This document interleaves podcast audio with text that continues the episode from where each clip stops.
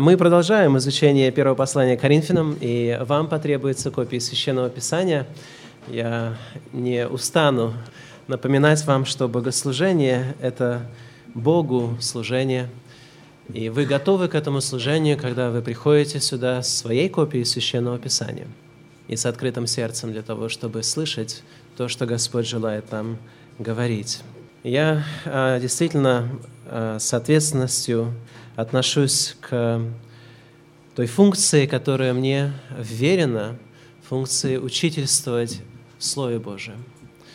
Удивительная ответственность, ответственность, которая каждый раз, когда я только на ней начинаю, а об этой ответственности начинаю думать, наполняет мое сердце страхом. Страхом от сознания того, что я не просто должен говорить а, слова Божии, я должен говорить их так, чтобы делать эти слова доступными, понятными и желанными для тех, которые слушают по возможности, которая лежит во мне. Но я понимаю, что есть и ограничения, что смысл этих слов может только вложить в ваше разумение Дух Святой. Поэтому на самом деле каждая проповедь – это партнерство. Партнерство Духа Святого а, и человека, который служит а, в качестве проповедника – для того, чтобы те, которые слушают, могли уразуметь истину Слова Божия. В нашей церкви мы, я уже говорил, изучаем первое послание Коринфянам, 13 главу. Если у вас есть эта, а, эта глава, если у вас есть Библия, у вас есть эта глава, а, это страница 214 в нашем а, стандартном издании нового синодального перевода Нового Завета. 13 глава известна тем, что это глава, имеющая одну тему, тему любви. Вы слышали, как мы ее цитировали вместе. И знаете, я немножко так подумал, что в прошлое воскресенье мы процитировали ее вместе, и мне показалось, что, наверное, люди подумали, а, так мы можем ее вместе цитировать, поэтому мне не нужно ее будет цитировать. Вы ошибаетесь. А, вам нужно ее цитировать, и вам нужно ее уметь цитировать в сердце своем превыше всего. И не только цитировать, но размышлять о ней.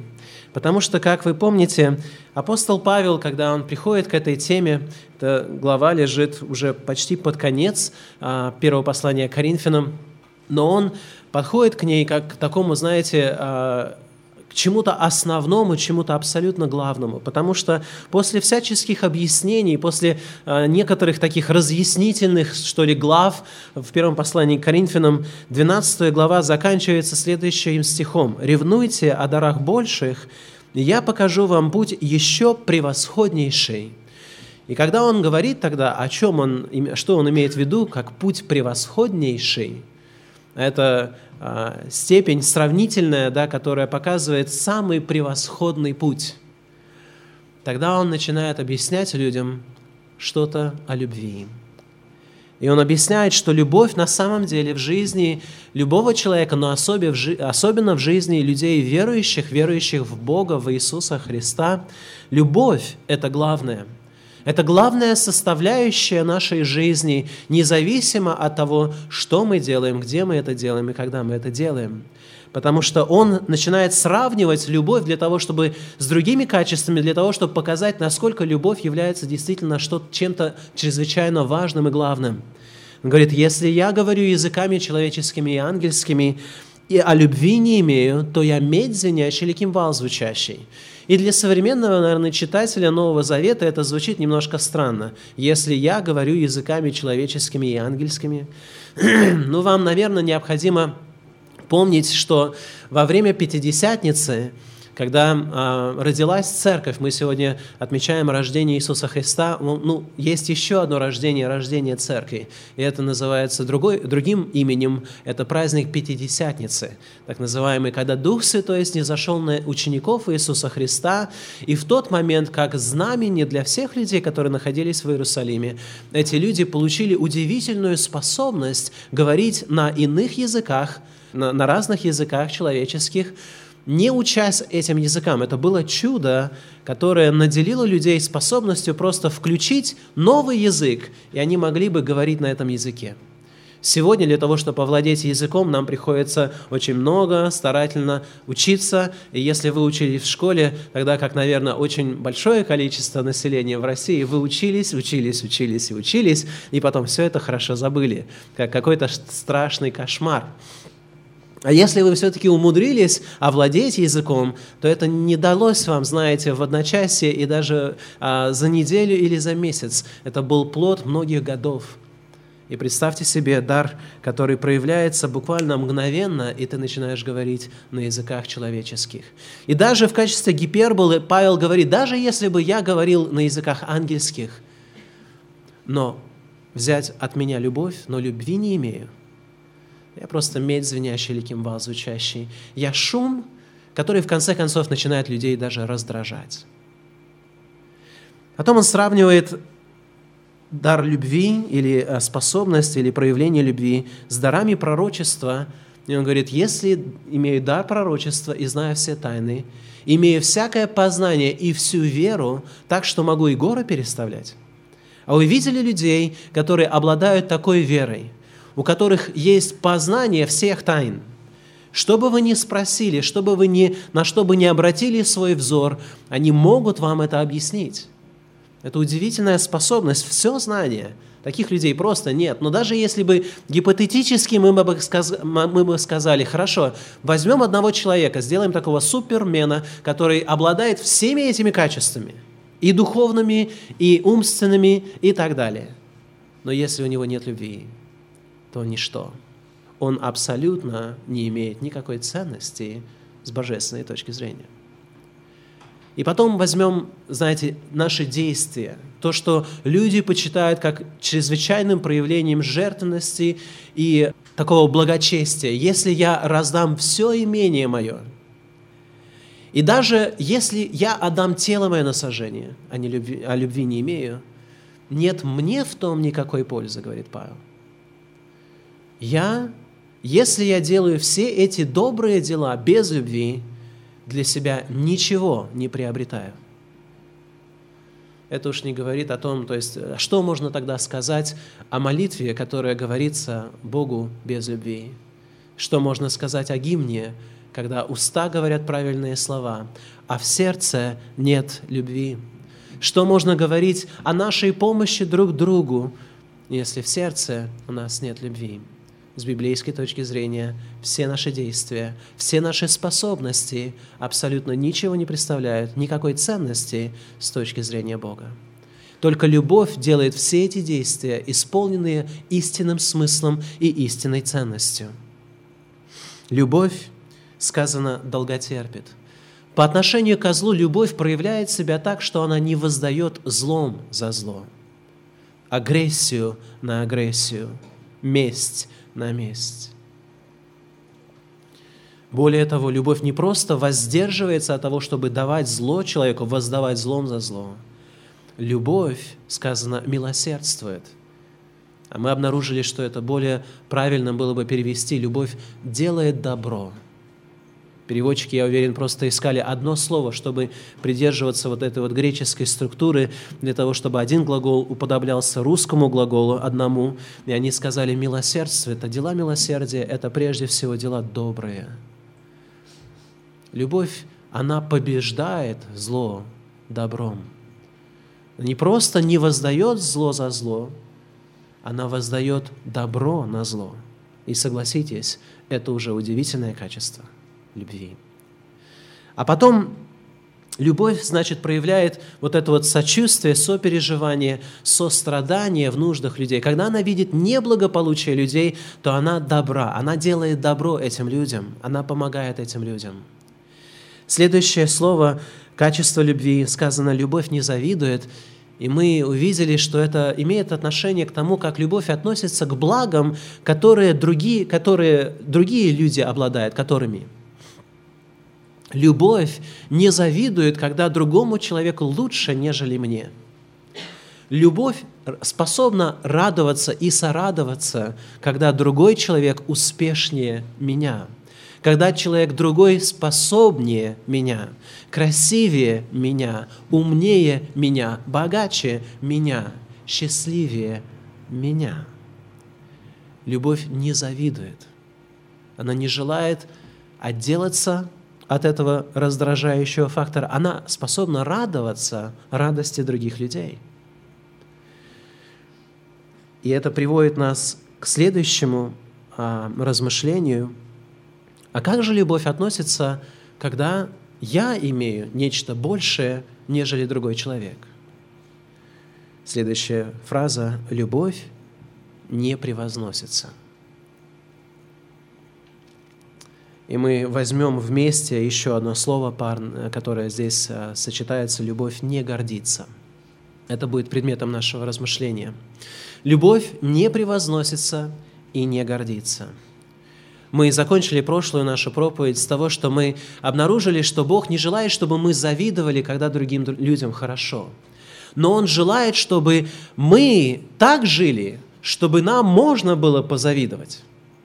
Понимаете, Бог действительно желает облагодеть, облагоденствовать нас, облагодетельствовать нас, как правильно это сказать? Он желает дать нам много блага.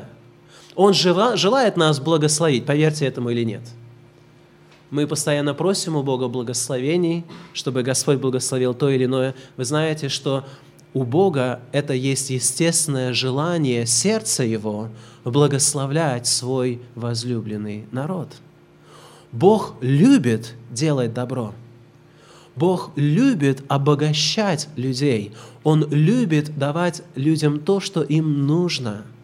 И Он ищет этой возможности сделать благо на каждом углу, так, если можно так сказать. Он, он постоянно заинтересован в нашем благе, Он заинтересован в вашем благе больше даже, чем вы в нем заинтересованы.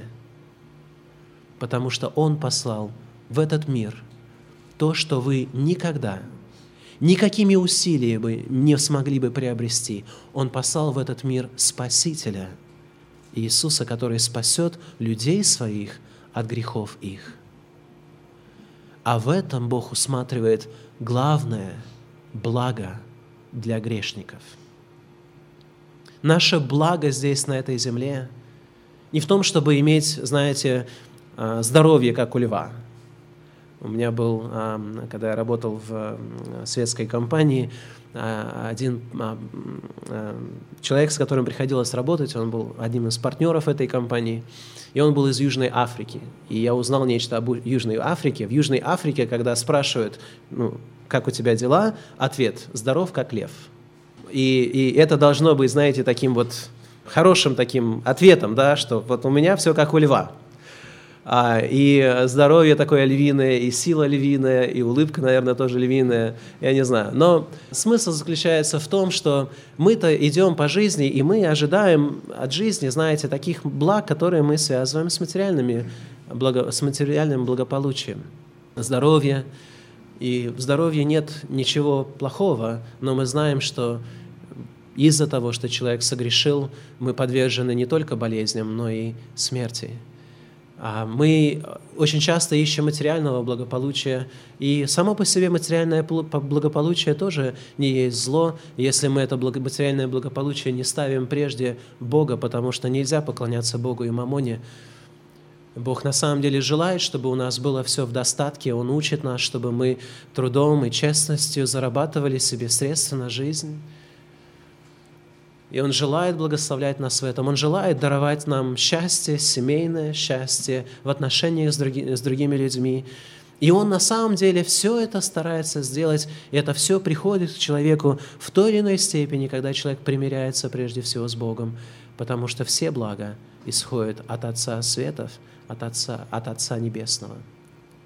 Бог заинтересован в том, чтобы у нас было это благо, но Он больше заинтересован, чтобы у нас было главное благо – Потому что если вы приобретете весь мир, а душе своей повредите, тогда вы все потеряете.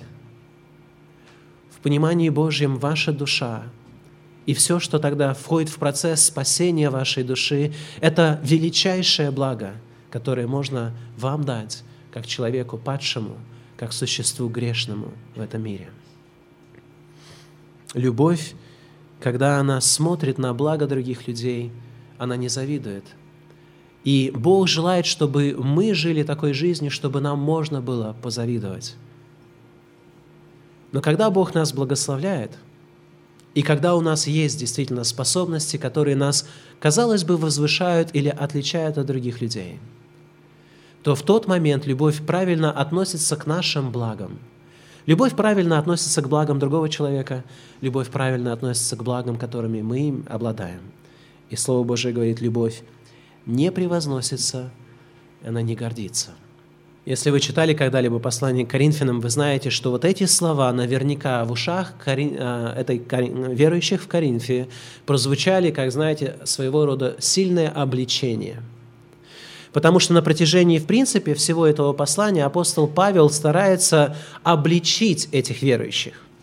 Он их укоряет за их духовную несостоятельность, за их младенчество во Христе – когда они уже должны были быть духовно зрелыми людьми, он, их, он постарается или старается им объяснить, что то, зачем они гонятся, то, чего они стремятся достичь в своей жизни, это абсолютно неправильные ценности, потому что они хотели и они думали, что если я говорю языками – даже если я говорю языками человеческими, как подобно тому, что произошло в день Пятидесятницы, или же даже если у меня есть какие-то, допустим, там какие-то языка, языки ангельские, то это делает меня, ты говоришь на, языке, на, на языках человеческих, вау, а ты знаешь, а я вот говорю на ангельских. Люди в, ре, в мире религиозном умеют также проявлять гордыню и превозношение, как и в мире нерелигиозном. И это не имеет названия деноминации. Гордость не имеет названия деноминации.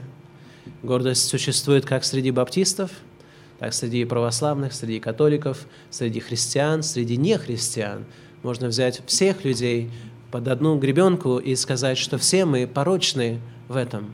Мы порочны нашей греховности. Но любовь не превозносится, любовь не гордится. И слова, которые использует апостол Павел здесь, они очень важные и интересные слова. Слово «не превозносится» – это, к сожалению, оно встречается только один раз и только в этом месте, в Новом Завете. Больше у нас нет параллельных мест, которые бы мы могли сравнить а, смысл этого слова – но мы видим, что на самом деле оно следует за словом «не завидует», за фразой «не завидует», и мы понимаем, что оно стоит в контраст этому, поэтому любовь не завидует, как мы уже объясняли, когда он видит благо других людей, оно не, не завидует этому благу. С другой стороны, когда любовь и обладает какими-то благами, она не превозносится, или это слово означает, можно сказать другие слова, синонимы, не кичиться, такое есть слово, знаете, не очень часто используется, но оно очень, я думаю, содержит правильную эмоциональную нагрузку. Она, она не хвалится сама собой. Когда любовь получает какое-либо благо, какую-либо способность, она не носит эту способность, знаете, на показ так, чтобы раздражать других людей. Любовь не завидует, и она не провоцирует людей на зависть, можно так сказать. Потому что превозношение – это не просто, знаете, когда люди показывают, что у них есть. Это они показывают с намерением показать, что они лучше вас. И, к сожалению, в сердцах грешных людей, как только один человек говорит, что он лучше, другой человек сразу внутренне начинает либо испытывать зависть, либо какое-то недовольство, ненависть, какое-то раздражение по отношению к этому человеку.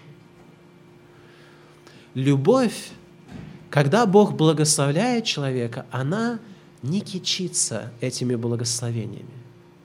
Она не стыдится этих благ.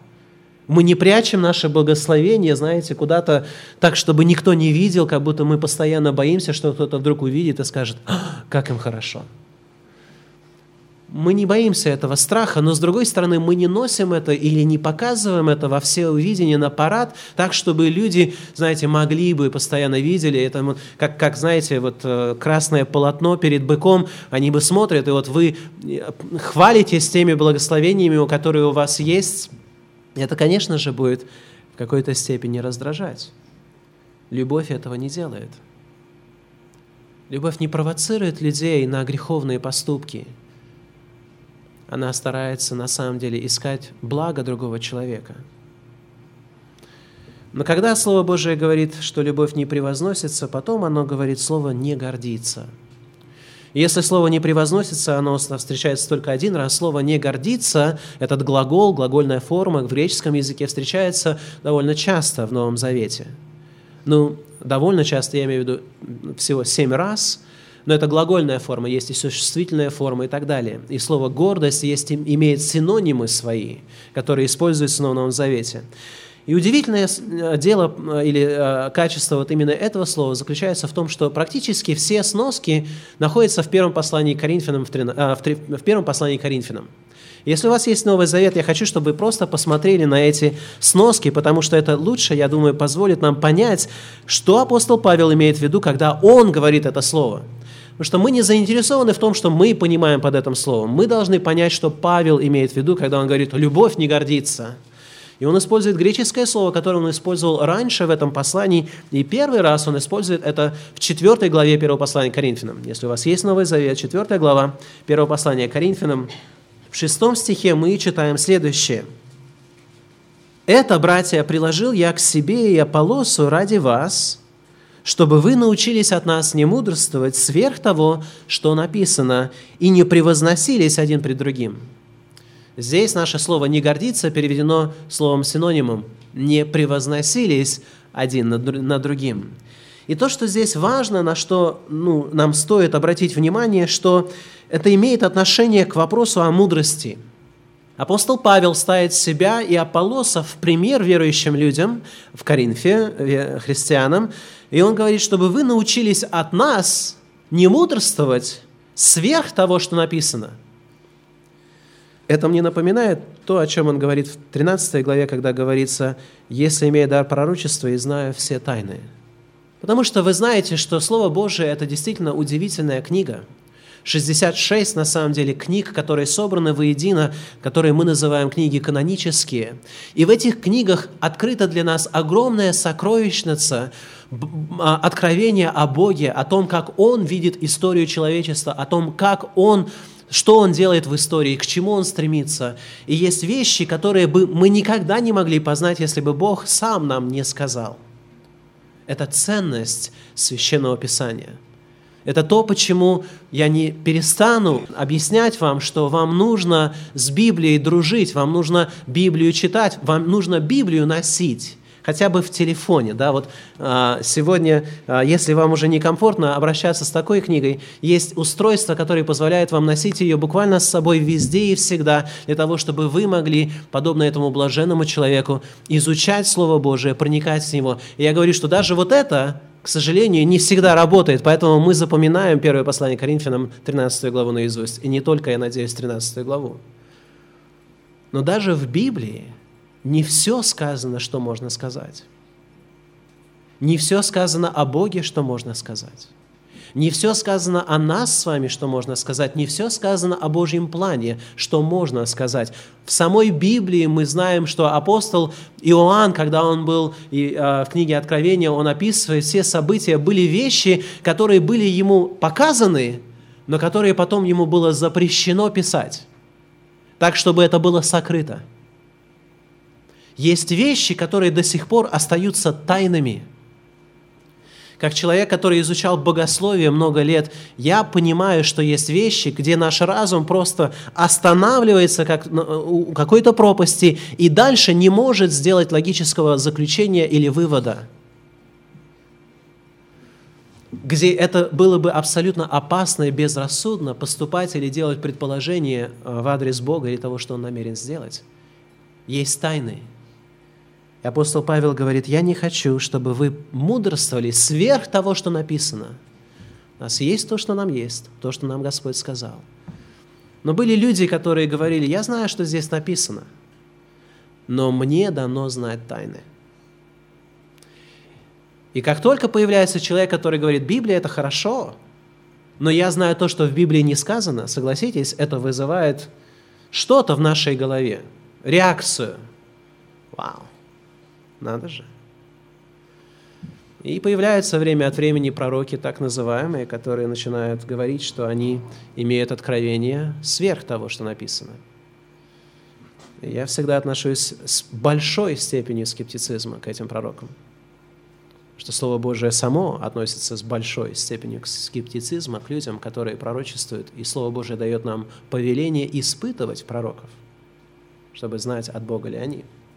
Апостол Павел говорит, тем не менее, что люди, которые дерзают вот в уме своем, они понимают, что есть вещи написанные, и они думают, что они знают больше. Он говорит, научитесь не мудрствовать сверх того. То есть, наверное, в людях есть какая-то такая какая-то тенденция, знаете, показать другим людям, что они знают нечто большее, нежели сказано в Библии. К сожалению, я думаю, а, ну, в мире религиозном это, это не просто тенденция, это опасность, которая есть у каждого из нас. И апостол Павел знает, и он пишет, научитесь не делать этого. Потому что когда люди начинают мудрствовать сверх того, что написано, тогда они начинают превозноситься один перед другим. И это наше слово. Они начинают гордиться один перед другим. Потому что Гордость живет в каждом из нас. И все, что нам нужно, в принципе, для гордости, это возможность превознесения. превознесения. Мы, когда этой возможности не имеем, гордость побуждает нас к тому, чтобы обрести нечто, что позволило бы нам первенствовать над другими людьми. Следующий раз это слово встречается в 18 и 19 стихе 4 главы. Апостол Павел говорит, я, как я не иду к вам, то некоторые у вас возгордились. Это наше слово. Но я скоро приду к вам, если угодно будет Господу, и испытаю не слова возгордившихся, а силу. Ибо Царствие Божие не в слове, а в силе. И вот эти стихи заставляют нас думать, что, во-первых, эта гордость проявляется в словах. Люди, которые горды, они а, время от времени а, открывают эту гордость в тех речах, тех словах, которые они используют. Проблема заключается с гордостью, что гордость претендует на большее, чем имеет. Гордость – это своего рода показуха, извиняюсь за грубое, может быть, слово.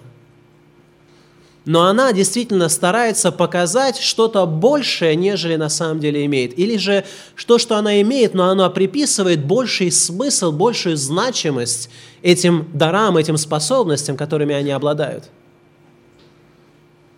Люди гордые, они как раз это делают. И апостол Павел говорит, не прельщайтесь на гордость. Когда я приду, я буду испытывать не слова. Я не буду вступать в прение с вами насчет того, правильно ли то, что вы утверждаете по отношению к вам или нет. Я испытаю силу. И гордость, она присутствует в сердце человека до тех пор, пока она не сталкивается с силой, которая способна ее смирить. Я думаю, что в этом стихе также открывается, что гордость на самом деле это проявление определенной трусости. Потому что люди трусливые – это люди, которые стараются показать себя большим, нежели чем они являются. Гордость и трусость, к сожалению, очень часто живут друг с другом. Следующее наше слово используется в следующий раз, это в пятой главе, во втором стихе. Павел говорит, вы возгордились вместо того, чтобы лучше плакать, дабы изъят был из среды вас, делавший такое дело. И речь идет о том, что сказано в первом стихе этой главы. Есть верный слух, говорит Павел, что у вас появилось блудодеяние, и притом такое блудодеяние, каково, как, которого не слышно даже у язычников, что некто вместо жены имеет жену отца своего не вникая во все подробности вот этой ситуации, понятно, что речь идет о том, что люди способны даже гордиться грехом. Они способны так искажать значение греха, а грех по определению своего, своему – это постыдный поступок. Это поступок, который недостоин никакой чести, никакого уважения. Но люди в своей греховности так способны из, извращать даже понимание греха так, чтобы гордиться этим грехом. Вы знаете людей, которые гордятся своими грехами? Вы знаете людей, которые гордятся той хитростью, с которой они могут обходить те или иные законы? Не говоря уже о том, как люди способны гордиться, сколько людей они обманули, сколько людей они смогли обхитрить, сколько людей они смогли обвести вокруг своего носа. Гордость может гордиться грехом. Следующий, следующий раз это слово используется в восьмой главе послания Коринфянам в первом стихе. Сказано о идоложертвенных яствах мы знаем, потому что мы все имеем знание, но знание надмевает, это наше слово, знание вызывает гордость, а любовь назидает. Знание очень часто является предметом нашей гордости. Пока человек не знает, он даже когда испытывает внутреннее стремление гордости, он понимает, что он не знает, он не знает, что можно сделать для того, чтобы показать эту гордыню. Он вынужден смирять себя, когда он чего-то не знает. Но когда человек получает знание, тогда вот этот рычаг, который сдерживал бы наше смирение, какое-то естественное, наверное, присущее людям, которые понимают, что они чего-то не знают, тогда этот рычаг, он уходит, это ограничение уходит, и люди начинают гордиться, они начинают надмеваться в знании. Вы знаете людей, которые надмеваются в своем знании? Дети очень часто очень чувствуют это остро, я думаю, когда они находятся в контексте учебы – и кто-то, знаете, он, он всезнайка. Он знает все, он такой очень хороший ученик. Ему легко дается все, или, может быть, он просто очень способный, другие люди, дети ему завидуют. И если вдруг они получают какое-то знание, тогда они уже начинают, знаете, чувствовать себя, что они что-то из себя представляют, потому что они получили знание в конце концов. В следующий раз это слово встречается в 13 главе, в нашей главе, где говорится «любовь Любовь не превозносится, она не гордится. И есть еще только одно место в Новом Завете, где встречается эта, эта глагольная форма. Это в послании к Колоссянам. Я бы хотел, чтобы вы посмотрели на это послание. Колоссянам, 2 глава, 18 стих. 2 глава, 18 стих. Апостол Павел пишет, «Никто да не обольщает вас самовольным смиренномудрием и служением ангелов, вторгаясь в то, чего не видел, безрассудно надмеваясь плотским умом своим. Здесь апостол обращается опять же к верующим людям и старается э, ограничить их, чтобы они опять же не увлекались вот этим, знаете, вот стремлением к таким страшным каким-то недоказуемым, непозна, непознаваемым вещам. И он, мне важно, что он объясняет, что надмение, вот эта гордость происходит в уме люди надмеваются плотским умом своим, то есть это что-то связано с умственной нашей деятельностью, но он не просто говорит, что это просто признак нашей умственной деятельности, он говорит, что это умственная деятельность, которая подвержена влиянию плоти. Это плотский ум, который так делает. Только плотский ум способен надмеваться. Это признак плоти того, что человек находится во власти похотей или желаний плотских, желаний, которые соответствуют его падшей природе.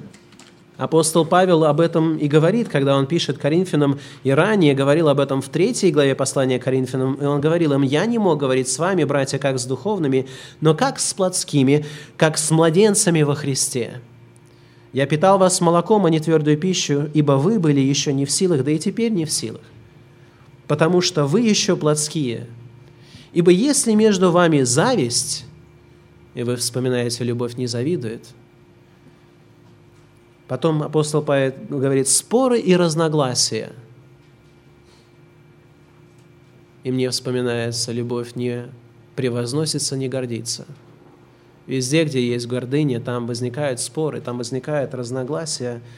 То не плотские ли вы, говорит апостол, и не по человеческому ли обычаю, обычаю поступаете – то есть, иными словами, гордость – это признак, во-первых, это признак плоти, но, к сожалению, это признак, который даже в верующих людях, очевидно, проявляется довольно часто. Люди, которые живут даже много лет во Христе, очень часто, к сожалению, находятся в младенческой стадии развития, потому что они до сих пор – не переросли способность, которая происходит из любви в сердце, не превозноситься друг над другом и не гордиться. Яков как бы в эхо вторит апостолу Павлу в третьей главе, 13 стихе говорит, «Мудр ли и разумен, кто из вас, докажи это на, на самом деле добрым поведением, с мудрой кротостью». Но если в вашем сердце вы имеете горькую зависть и сварливость, то не хвалитесь и не лгите на истину. Это не есть мудрость, нисходящая свыше, но земная, душевная, бесовская. Ибо где зависть и сварливость, там неустройство и все худое. Но мудрость, сходящая свыше, во-первых, чисто, потом мирно, скромна, послушлива, полна милосердия и добрых плодов, беспристрастна и нелицемерна. И это очень напоминает качество любви, этот список, о мудрости, которая снисходит свыше. Мы понимаем, что любовь поэтому – это то, что противоречит полностью гордыне. Гордость и любовь – это понятия, которые несовместимы в библейском понимании. Потому что гордость – это в каком-то смысле противоположность любви. Гордость – как вы знаете, родилась в сердце дьявола. Дьявол – это первое существо, которое поддалось гордости. И мы с вами называемся детьми дьявола. Потому что подобно дьяволу, который прелестился тем, что он возжелал большего блага, чем Бог, как только он противостоял, противопоставил себя Богу и не был в, тот мгновение, в то же мгновение уничтожен Божьим всемогуществом, он позволил себе помыслить нечто о себе. В своей гордости дьявол поставил себя существом наравне с Богом.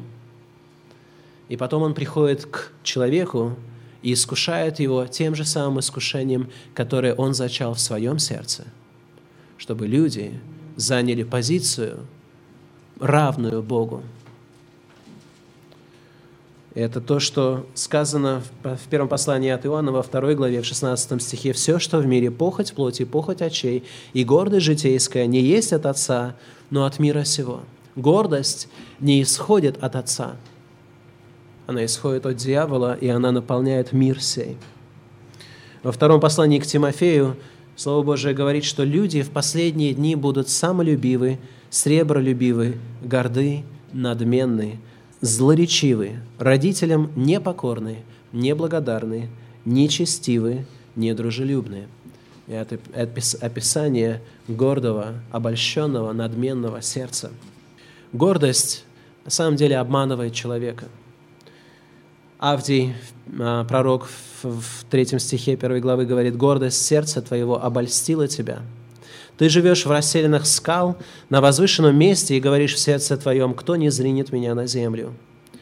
Гордость дает иллюзию безопасности, иллюзию превосходства, которая своего рода погружает человека в такой самовнушенный а, сон, сонливость, такую беспечность, которая позволяет им думать, что они достигли всего – и вы читали, наверное, многие повествования в истории, когда как только человек начал чувствовать, что он получил какое-то превосходство, какое-то преимущество, которое позволяет ему не обращать внимания на врагов, также в тот же, в принципе, момент буквально происходит очень короткий период времени перед тем, как этот человек падает, только потому, что он подумал, что он безопасен. В притчах 29 главе, в 23 стихе сказано, гордость человека унижает его – гордость.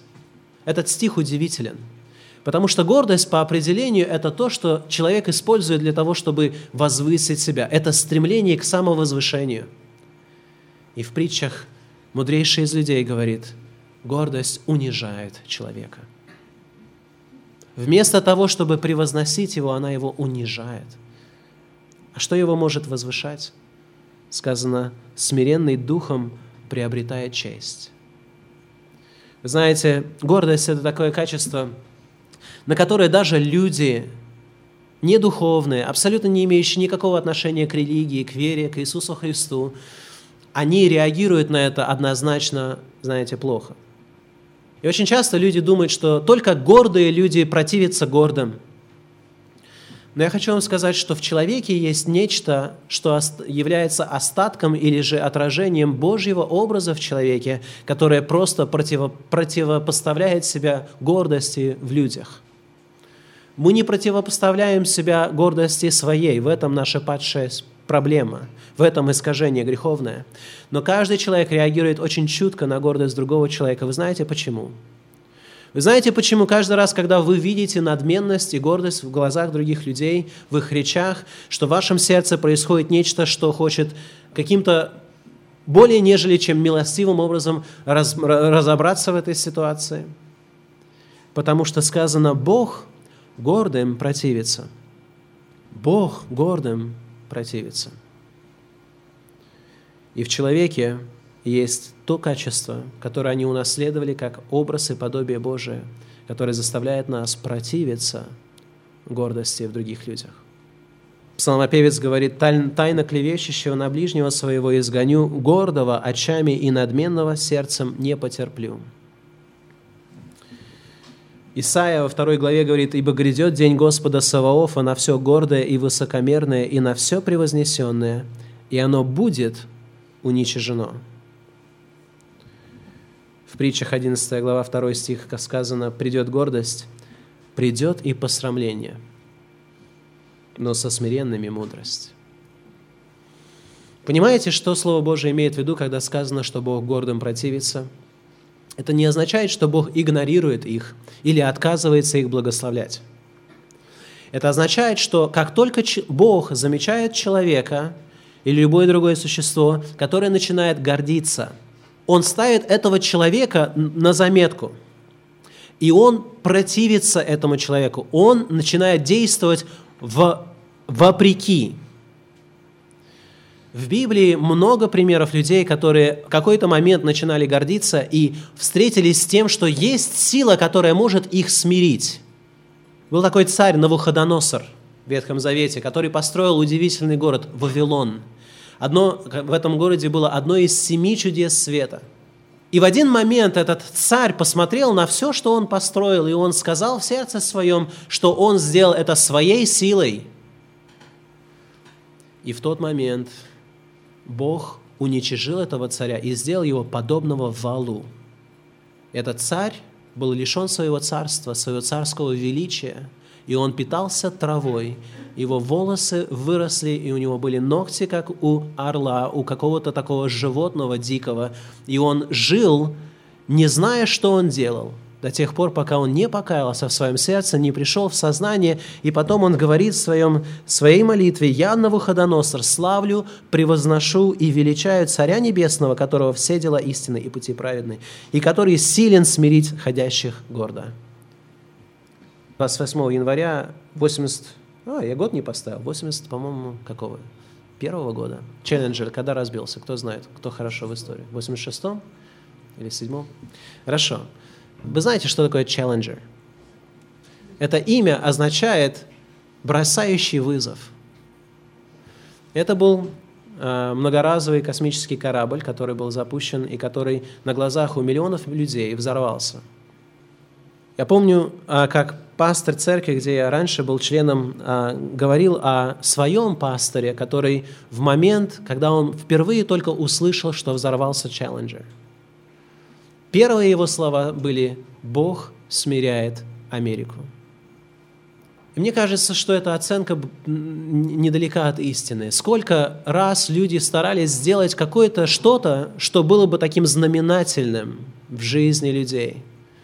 Даже этот космический корабль нес название, которое говорило о его такой определенной надменности, он бросающий вызов. Помните Вавилонскую башню? Когда все люди земли взяли и решили построить себе имя в виде башни до небес. И Бог не обращ... Он не... Вы знаете, что произошло. Бог не просто, знаете, сказал, ну ладно, пусть, пусть себе строят. Он пришел, посмотрел, увидел, что происходит, и разрушил все это дело. И смешал их языки, и рассеял всех людей по лицу земли. Вы помните о Титанике? О нем говорили, что даже сам Бог не может потопить этот корабль. Я это говорю не для того, чтобы мы с трагедией вспоминали эти события, которые действительно являются трагедиями, а чтобы мы убоялись в сердце своем давать место гордости, потому что Бог гордым противится, и вы не хотите, чтобы Бог противился вам. И даже если вы верующий человек в Иисуса Христа и позволяете вашему плотскому уму давать место гордости, чтобы вы в ссорах, в зависти, в прениях постоянно пребывали с людьми вокруг вас, вы являетесь объектом Божьего противления. И вы потом удивляетесь, почему у вас нет христианской радости, христианского умиления, христианской милости в сердце вашем. Обратная гордости, конечно же, есть кротость или смирение. И смирение является выражением любви. Кротость абсолютно необходима для того, чтобы человек обрел спасение. Вы не можете обрести спасение, если вы не смиритесь, не смиритесь пред Богом. Вы понимаете это? Слово «покайтесь и веруйте в Евангелие», слово «покайтесь» внесет в себе огромную составляющую, которую мы объясняем как смирение – как просто человек, который говорит, я банкрот. Я не могу себя спасти. Если ты меня не спасешь, если ты меня не избавишь от вины, я погиб. И если вы не приведете свое сердце в это состояние сокрушения пред Богом, вам не видать спасения –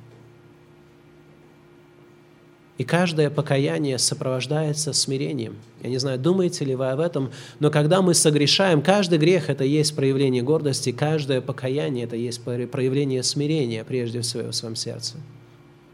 Кротость – это плод Духа. Кротость необходима для духовного возрастания. Яков говорит, отложив всякую нечистоту и остаток злобы, в кротости примите насаждаемое слово, могущее спасти ваши души. Кротость – это признак нашего соответствия Евангелию. Это то, на чем я должен уже останавливаться в, в, в интересах времени, потому что Евангелие Иисуса Христа, если вы подумаете о Христе, сегодня первый день после Рождества, Иисус Христос, если бы Он был существом, которое могло чем-то гордиться, у Него были причины. Он обладал абсолютно полным набором всех совершенств, будучи с Богом во славе. Будучи второй личностью божества, он ни в чем не уступал, не уступал Богу Отцу, он обладал всей властью, всей силой, всем знанием, он знал все тайны, он имел абсолютно все, что можно иметь как божество.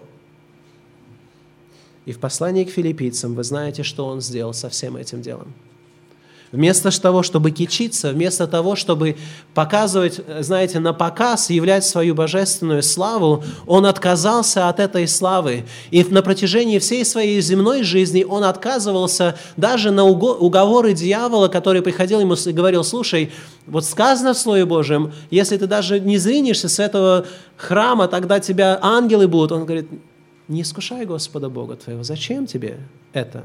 Показное, что-то, что абсолютно необходимо. Нет, в этом нет необходимости. Филиппийцам 2 глава в 5 стихе сказано, «В вас должны быть те же чувствования, какие во Христе Иисусе. Он, будучи образом Божиим, не почитал хищением быть равным Богу, но уничижил себя самого». Он уничижил себя самого как? Приняв образ раба, сделавшись подобным человеком. Потому что Богу принять образ человеческий – это уничижение. Это нам твердят, что мы венец творения, мы на вершине. Для Бога мы прах. Бог уничижил себя самого, приняв образ раба, сделавшись подобным человеку и по виду став как человек. Он смирил себя даже больше, нежели просто человек, потому что он стал покорным даже до смерти. И смерти крестной. И мы сегодня читали повествование о том, как Христос родился. И если есть нечто в этом повествовании, что нужно заметить, что Христос – царь царей, Мессия, обетованный с начала веков, о котором все пророки пророчествовали, и которого пришествие ожидали верные в Израиле – рождается не в царских палатах, а в хлеву. Ему даже нет места в гостинице. И вместо комфортного какого-то места, куда кладут детей новорожденных, его кладут в ясли. И если вы, знаете, воспитаны, как и я был, ясли – это такая маленькая детская кроватка для меня. Но я приехал один раз в Израиль, и я посмотрел на то, что имеется в виду, когда имеется в виду еврейские ясли. Это глыба каменная, такого вот размера где-то, в которой вырублено отверстие такое, которое содержит корм для скота. Иисуса Христа положили вот в эту кормушку для скота. Что может быть более противоречащим Евангелию Иисуса Христа, как верующий человек, который говорит, я верую в Евангелие Иисуса Христа, но который в своей жизни превозносится или гордится? Что может быть больше противоречивым?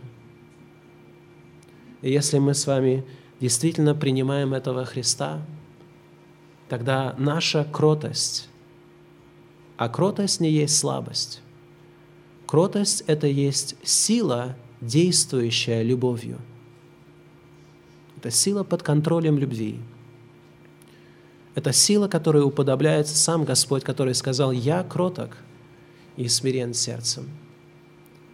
Если мы с вами веруем во Христа – тогда мы в своей жизни обязаны являть любовь, которая не превозносится и которая не гордится. Давайте встанем для молитвы. Великий наш Господь и Бог, мы еще раз благодарим Тебя за обильную Твою любовь и благодать, которую Ты даруешь нам. Мы благодарим Тебя, наш Господь Иисус Христос, что Ты оставил славу небес – и стал человеком, и принял позорную смерть на кресте за наши грехи, для того, чтобы мы, когда мы смиряем себя у ног Твоих, получили прощение грехов и Твое возвышение, потому что Ты смиренным даешь благодать. Господи, даруй нам в смирении проявлять любовь к Тебе, в кротости, проявлять любовь друг к другу будь милостив к нам, преобразуй нас в образ Христа все больше и больше для славы Своей. Аминь.